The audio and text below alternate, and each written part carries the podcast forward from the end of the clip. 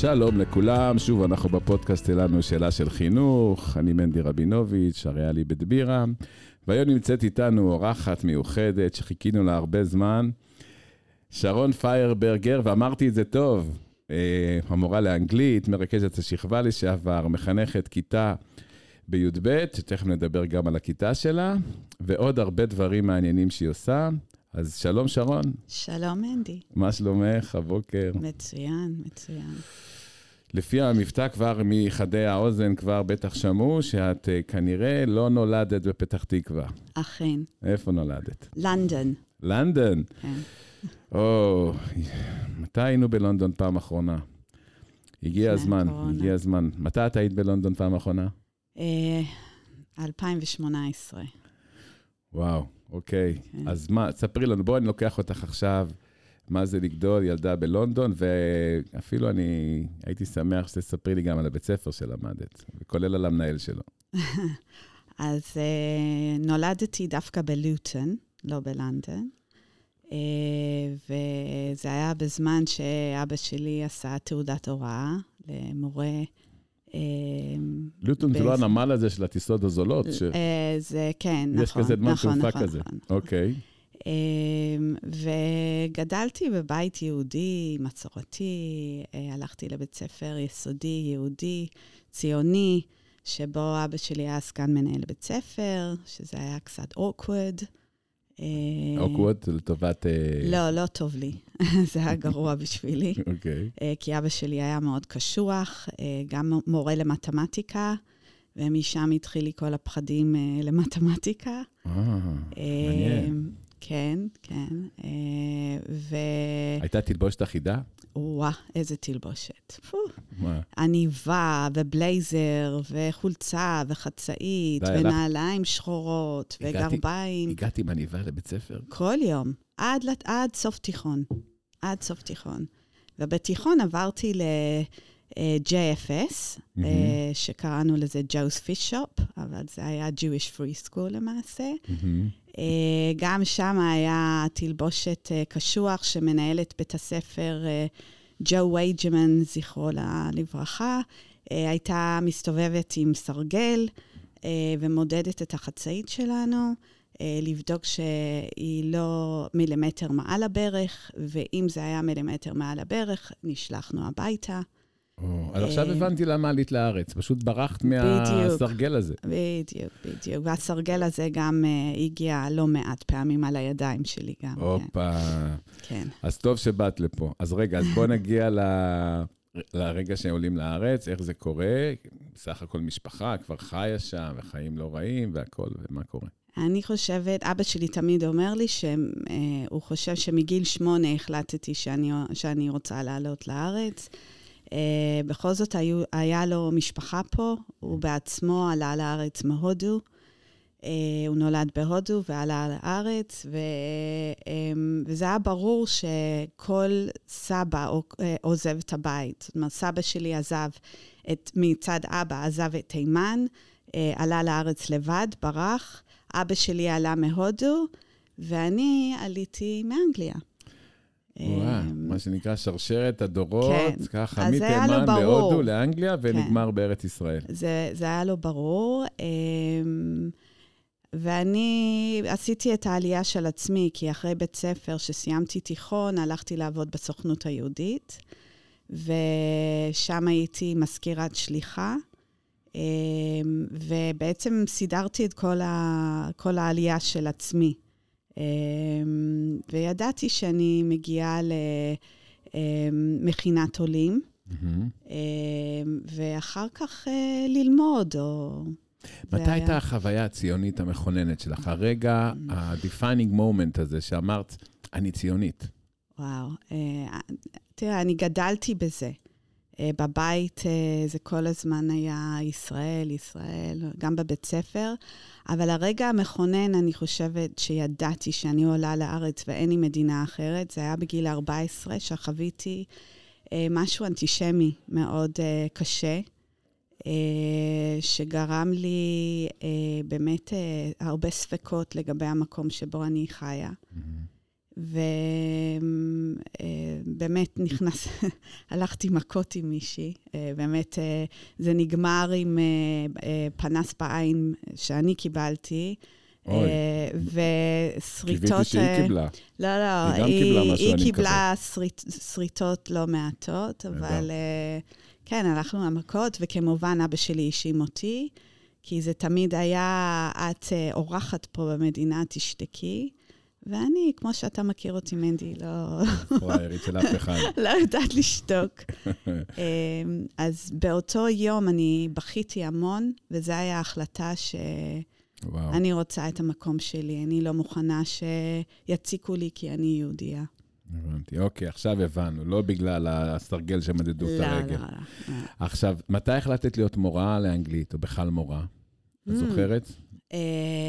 מורה הייתי כבר בגיל 15. Mm, אה, אבא שלי היה גם בנוסף מנהל סנדיי סקול, והוא היה לוקח אותי, ויום אחד אה, מורה לא הגיעה, והוא הכניס אותי במקום. mm. והייתה חוויה מדהימה עם יל, אה, ילדי כיתה א', שהייתי צריכה ללמד אותם את האלף-בית, וקצת סיפורי תורה, ו...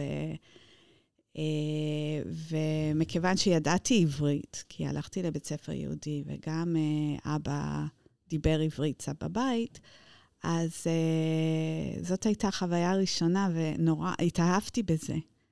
אה, וגם גדלתי עם מורה בבית, אז... אז זה אה, ככה, זה הסיבה שבאת להיות מורה, ואז כן. באמת, טוב, האמת היא, נתקן לך את הוותק פה במחלקת כן, השכר. אפשר, אפשר, ל- באמת מגיע לי מגיל יעזור. 15.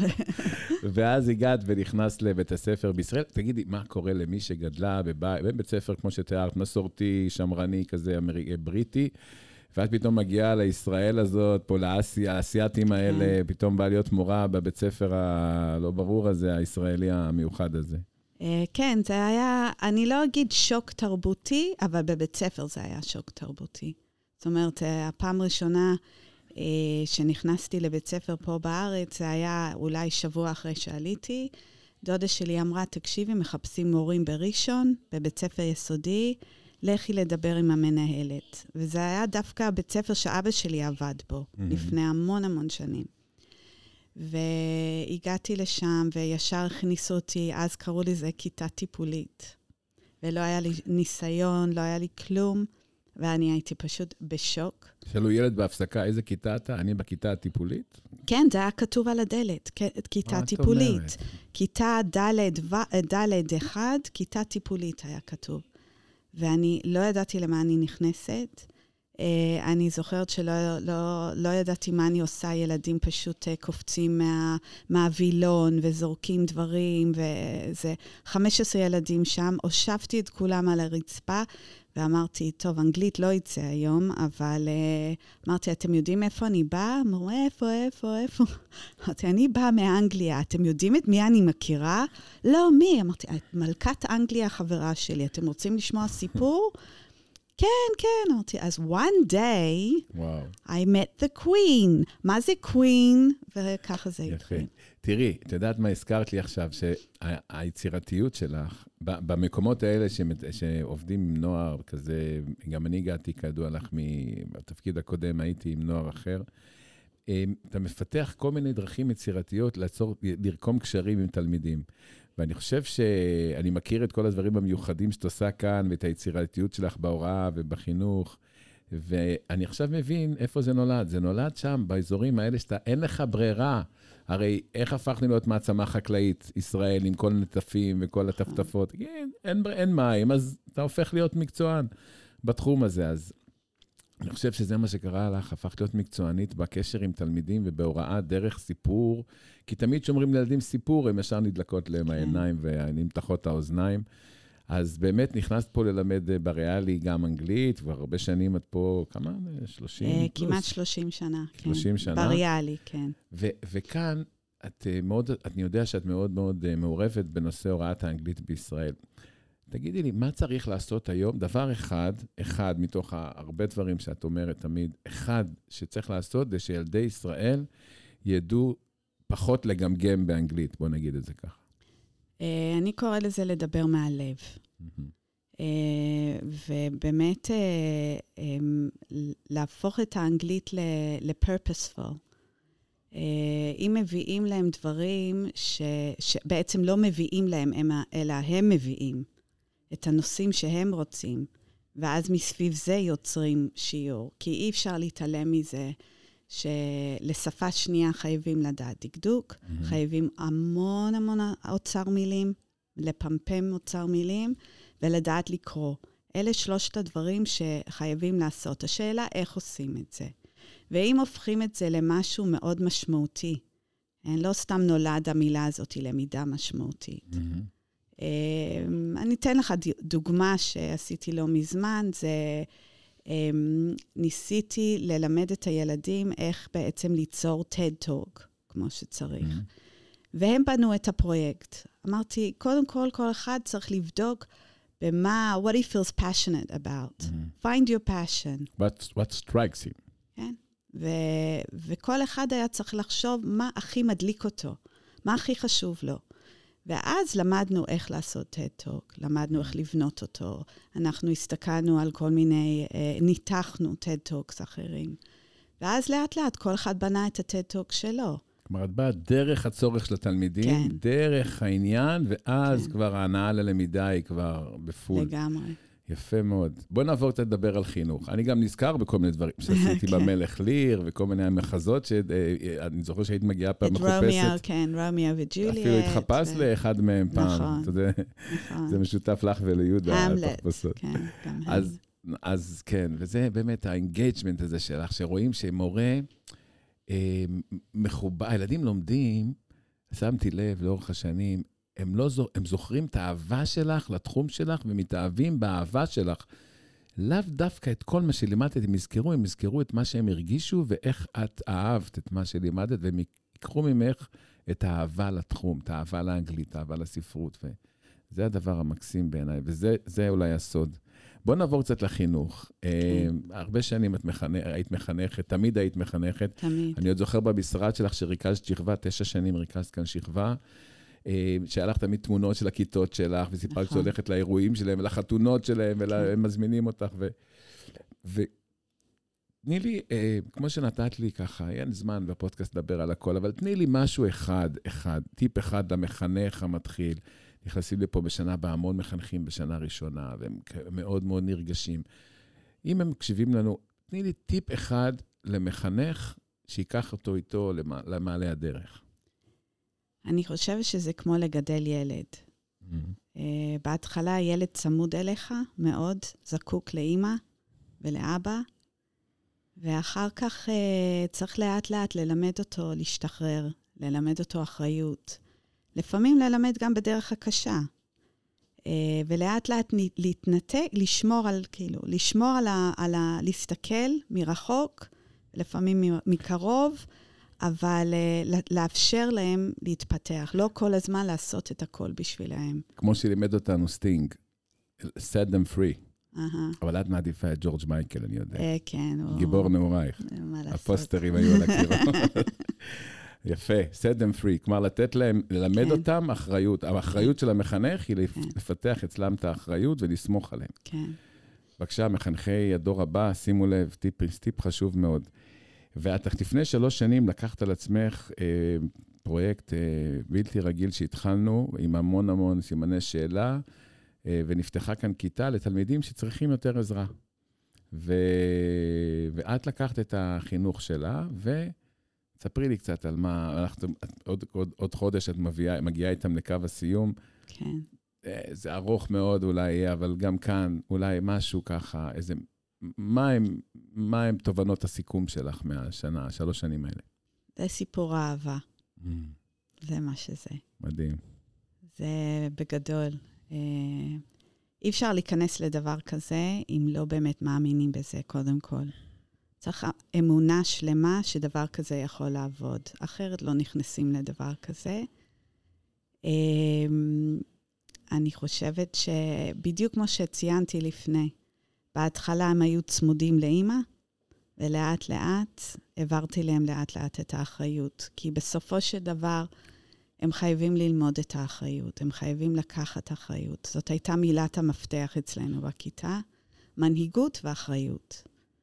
אמ, ורציתי באמת לבנות אצלהם את התחושה שהם יכולים, באמת הם יכולים הכל.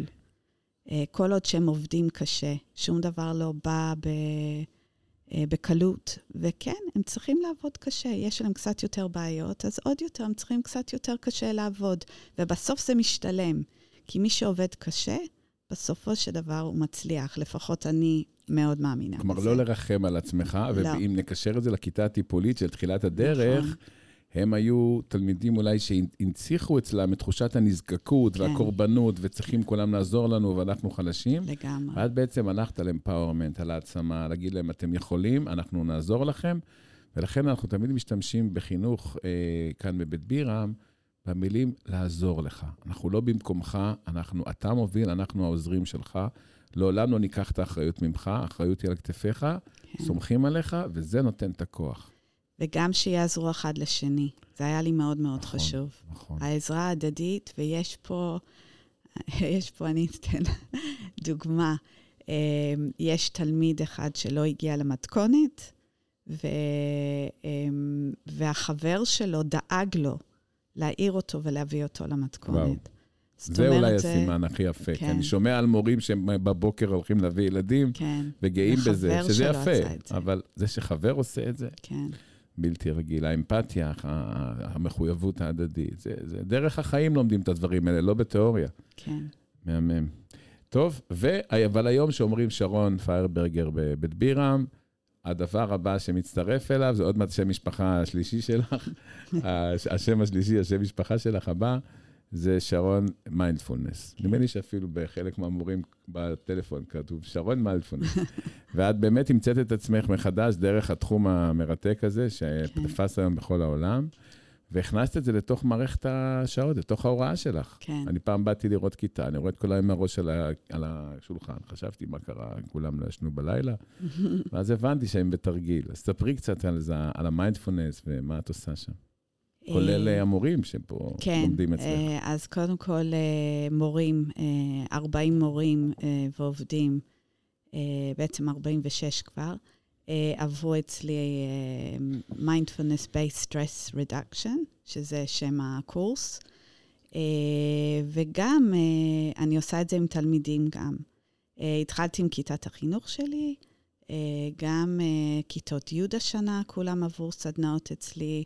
יש קבוצה קבועה שמתרגלת איתי, ועשיתי את זה גם בי"ב עם uh, כיתה, באנגלית, כל התוכנית באנגלית. אבל הרעיון של מיינדפולנס, אני אתחיל בשאלה, כן? Uh, אנחנו uh, המון, uh, המחשבות של ה mind שלנו, המון בעבר. אנחנו כל הזמן שואלים את עצמנו, למה לא עשיתי? למה הגבתי ככה? למה, למה, למה? למה לא עשיתי ככה ולמה כן? והראש שלנו, ה mind שלנו, התודעה שלנו, המון המון בעתיד. כל הדברים שאני צריך לעשות, ה checklist שלנו. והשאלה הגדולה, למה ה mind, התודעה שלנו, לא יכול להיות ברגע הנוכחי? למה זה כל כך קשה לנו להיות בפוקוס ברגע הזה ולהעריך את כל מה שקורה ברגע הנוכחי? ובעצם מיינדפולנס זה היכולת אה, לאמן את המוח מחדש. ליצור תעלות חדשות במוח ולאמן אותו מחדש לחשוב קצת אחרת. אה, אז יש את כל הנושא של התודעה בצד אחד, איך לאמן את התודעה, איך להיות בפוקוס, איך להוריד סטרס. אה, ובצד שני, הכנף השני של המיינדפולנס זה בעצם, אה, זה ללמוד קצת לחמול, mm. חמלה עצמי, חמלה לאחר, attitude of gratitude. כן? להיות מאוד... אה, אה, בהכרת תודה על כל מה שיש. לקום כל בוקר כמו בתפילה, כן? הכרת הטוב. כן, מודה אני יהודי. לפניך. אה, ו- ולהיות בן אדם יותר, אה, עם יכולת לסלוח יותר. אני כל כך שמח ש-46 מורים שלנו היום אה, קיבלו את הכלים האלה, ואני שומע איך שזה משפיע ונכנס כן. כבר לתוך השיעורים שלהם. גם היכולת שלך לפי לנשום. שקורה בכיתה איזה מקרה שמקפיץ אותך ואתה נכנס לתהליך מודעות, ואתה, לפני שאתה מגיב, אתה... לוקח את הנשימה. אפילו שמעתי שתלמידים לפני מבחנים או טסט, כן. ביקשו שתקליטי להם נכון. איזה טקסט של מיינדפולנס, זה כן, נכון? כן. מה כן. את אומרת? ואתמול אה, הייתה פה ערב של אה, אה, מדעי החברה, כן. ומישהי מדהימה, תלמידה בכיתה של ריקי, דיברה, היא נתנה באמת אה, הרצאה מדהימה. ובסוף היא באה אליי והיא אומרת, את יודעת, שרון, אני זוכרת שתרגלתי איתך מיינדפולנס שהיינו במסע לאילת, ומאז אני כל יום עושה חמש דקות, ועשיתי עכשיו, זה מאוד הרגיע אותי לפני ההרצאה. אמרתי, זהו, אני עשיתי את שלי. תגיד, יש מצב שהמנהלת ההיא, גברת, אה, איך קוראת לה? אמ, המנהלת ג'ו ההיא. וייג'מן? ג'ו וייג'מן, אז זהו. יש היא- מצב והייתה מאפשרת להכניס מיינדפולנס בבית ספר שלה, או הייתה בעצמה נרשמת לסדנה שלך? בתקופה הזאת לא, אבל אני בטוחה, אני יודעת שהיום באנגליה זה חזק מאוד כן. בבתי ספר. אה, מתפתחים. כן, התפתחו, התפתחו. עזבו את הסרגל בצד והלכו קצת למדוד את הנפש. אסור, אסור היום. זהו, סרגל, היום אנחנו אסור, כבר בעולם אסור. אחר. וואו, שרון, כמה דברים, אה, ועוד לא הספקנו הכל, ולדבר על המחקר החדש שאת עושה, ועל הדוקטורט, אבל, אבל אה, אין לנו את כל הזמן, ויש לנו גם את פינת החדשנות, שאנחנו אה, רוצים לחזור אליה עם יהודה להב. אה, שלום, יהודה. שלום. אה, אני לא יודע אם חדשנות הפעם, זה יותר אובזרבציה. אובזרבציה. יותר, אה, כן, מה ששרון אמרה, אם אני יכול להיכנס לתחום שהוא לא שלי, שזה הוראת האנגלית. אה, אבל אתה יודע, בשנים האחרונות אני שם לב לפעמים שיש תלמידים שמדברים אנגלית ברמה אחרת. כן. לאו דווקא אומר רמה גבוהה יותר, אבל קצב הדיבור שלהם הוא מאוד מהיר, היכול, הם, שוח, הם מרגישים הרבה יותר בטוחים בשפה. ותמיד אני מתאר לעצמי, מה, זה תלמידים שבטח היו עם המשפחה, ברילוקיישן, או שהם חדשים, ולא, הם צברים בכל החיים שהיו בישראל, אבל יש בהם משהו מעניין, הם גיימרים. עכשיו, לטוב מי שלא יודע מה זה גיימרים, זה אומר שהם סיימו את המחויבויות הלימודיות שלהם, הגיעו, ספר, הגיעו הביתה, שיעורי בית, שמים אוזניות עם מיקרופון ויושבים מול המחשב יש הקונסולה. כיסא מיוחד של גיימר. ויש כיסא, בוודאי, זה יעלה הרבה מאוד כסף, אני יודע, הייתי צריך לקרות שניים כאלה. אה, ואני גם מגדל גיימר בבית, לא מתוך בחירה שלי, יותר בחירה שלו. עכשיו, השאלה, למה גיימרים יודעים אנגלית טוב? למה, למה הם מדברים, אני לא יודע אם לדעת אנגלית, אבל למה הם מדברים בקצב מהיר? וזה לא רק בגלל שהם מדברים הרבה, כי הם מדברים עם אנשים מכל העולם.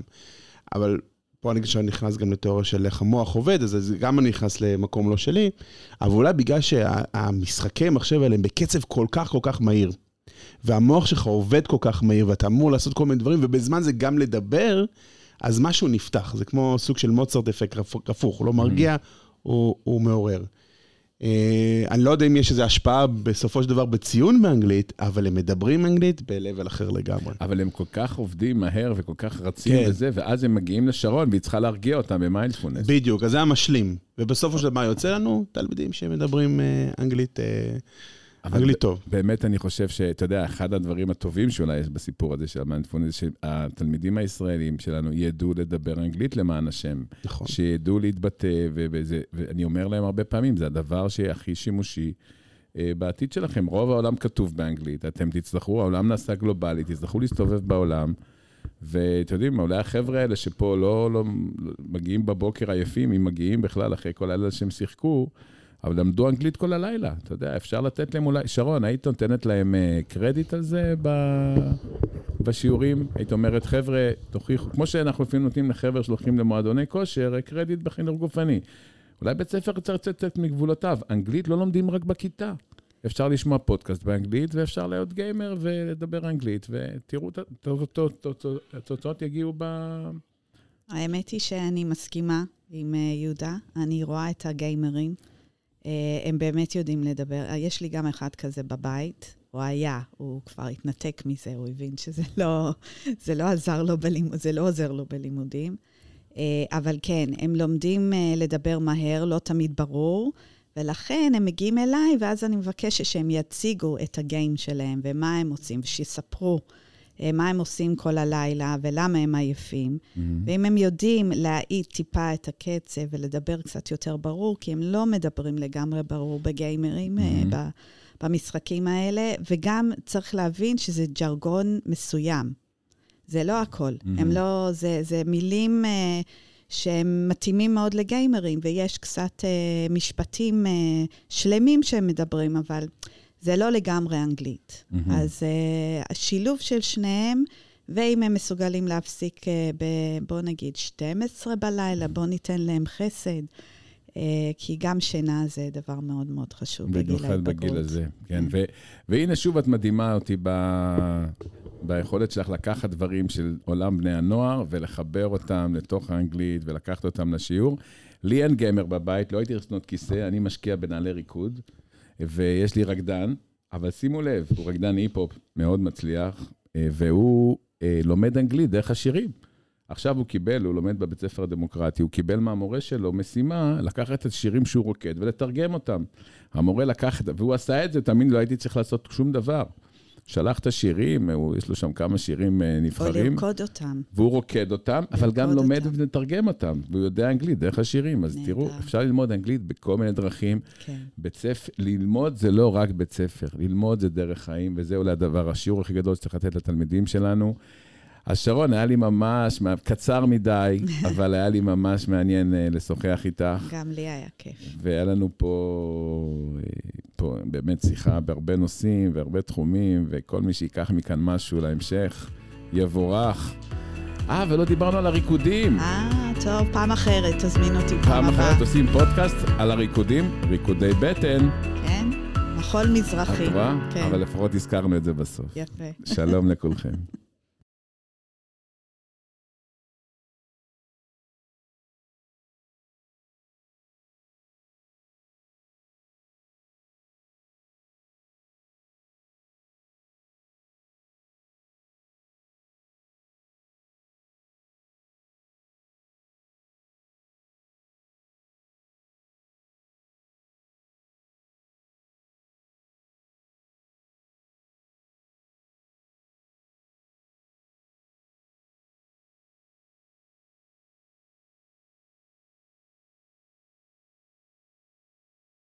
לך באמת אה, שנה הבאה, שנה של פריצת דרך, גם מהלך היסטורי עם עליית כיתות ט' אה, לבית בירם, קמפוס גדול, שמח, ואני בטוח שאתה תוכל להעניק להם המון המון מה, מהעולם שלך.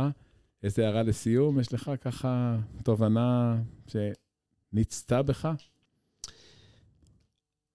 אני חושב שהתובנה העיקרית אה, לקראת שנה הבאה, שיש מי ש... דואג לאותם תלמידים אולי קצת מפוחדים. זאת אומרת, יש את mm. המבוגר האחראי, וזה המון עניין של אה, אמון. תנו בנו אמון, הכל יהיה בסדר. נהדר, אז אנחנו נפיץ את הפודקאסט הזה גם להורי כיתות ח'. אורן קידר, יחד עם דקלה קמה, ביחד, ילכו ויובילו את שכבת ט' פה בבית בירם, יחד עם כולנו, יהיה להם פה חוויה בלתי רגילה. תודה רבה לך, אורן, תודה רבה לך עליי. תודה על האירוח. דברים המעוניינים שאתה עושה פה, ולהשתמע בבית בירה ובפודקאסט הבא.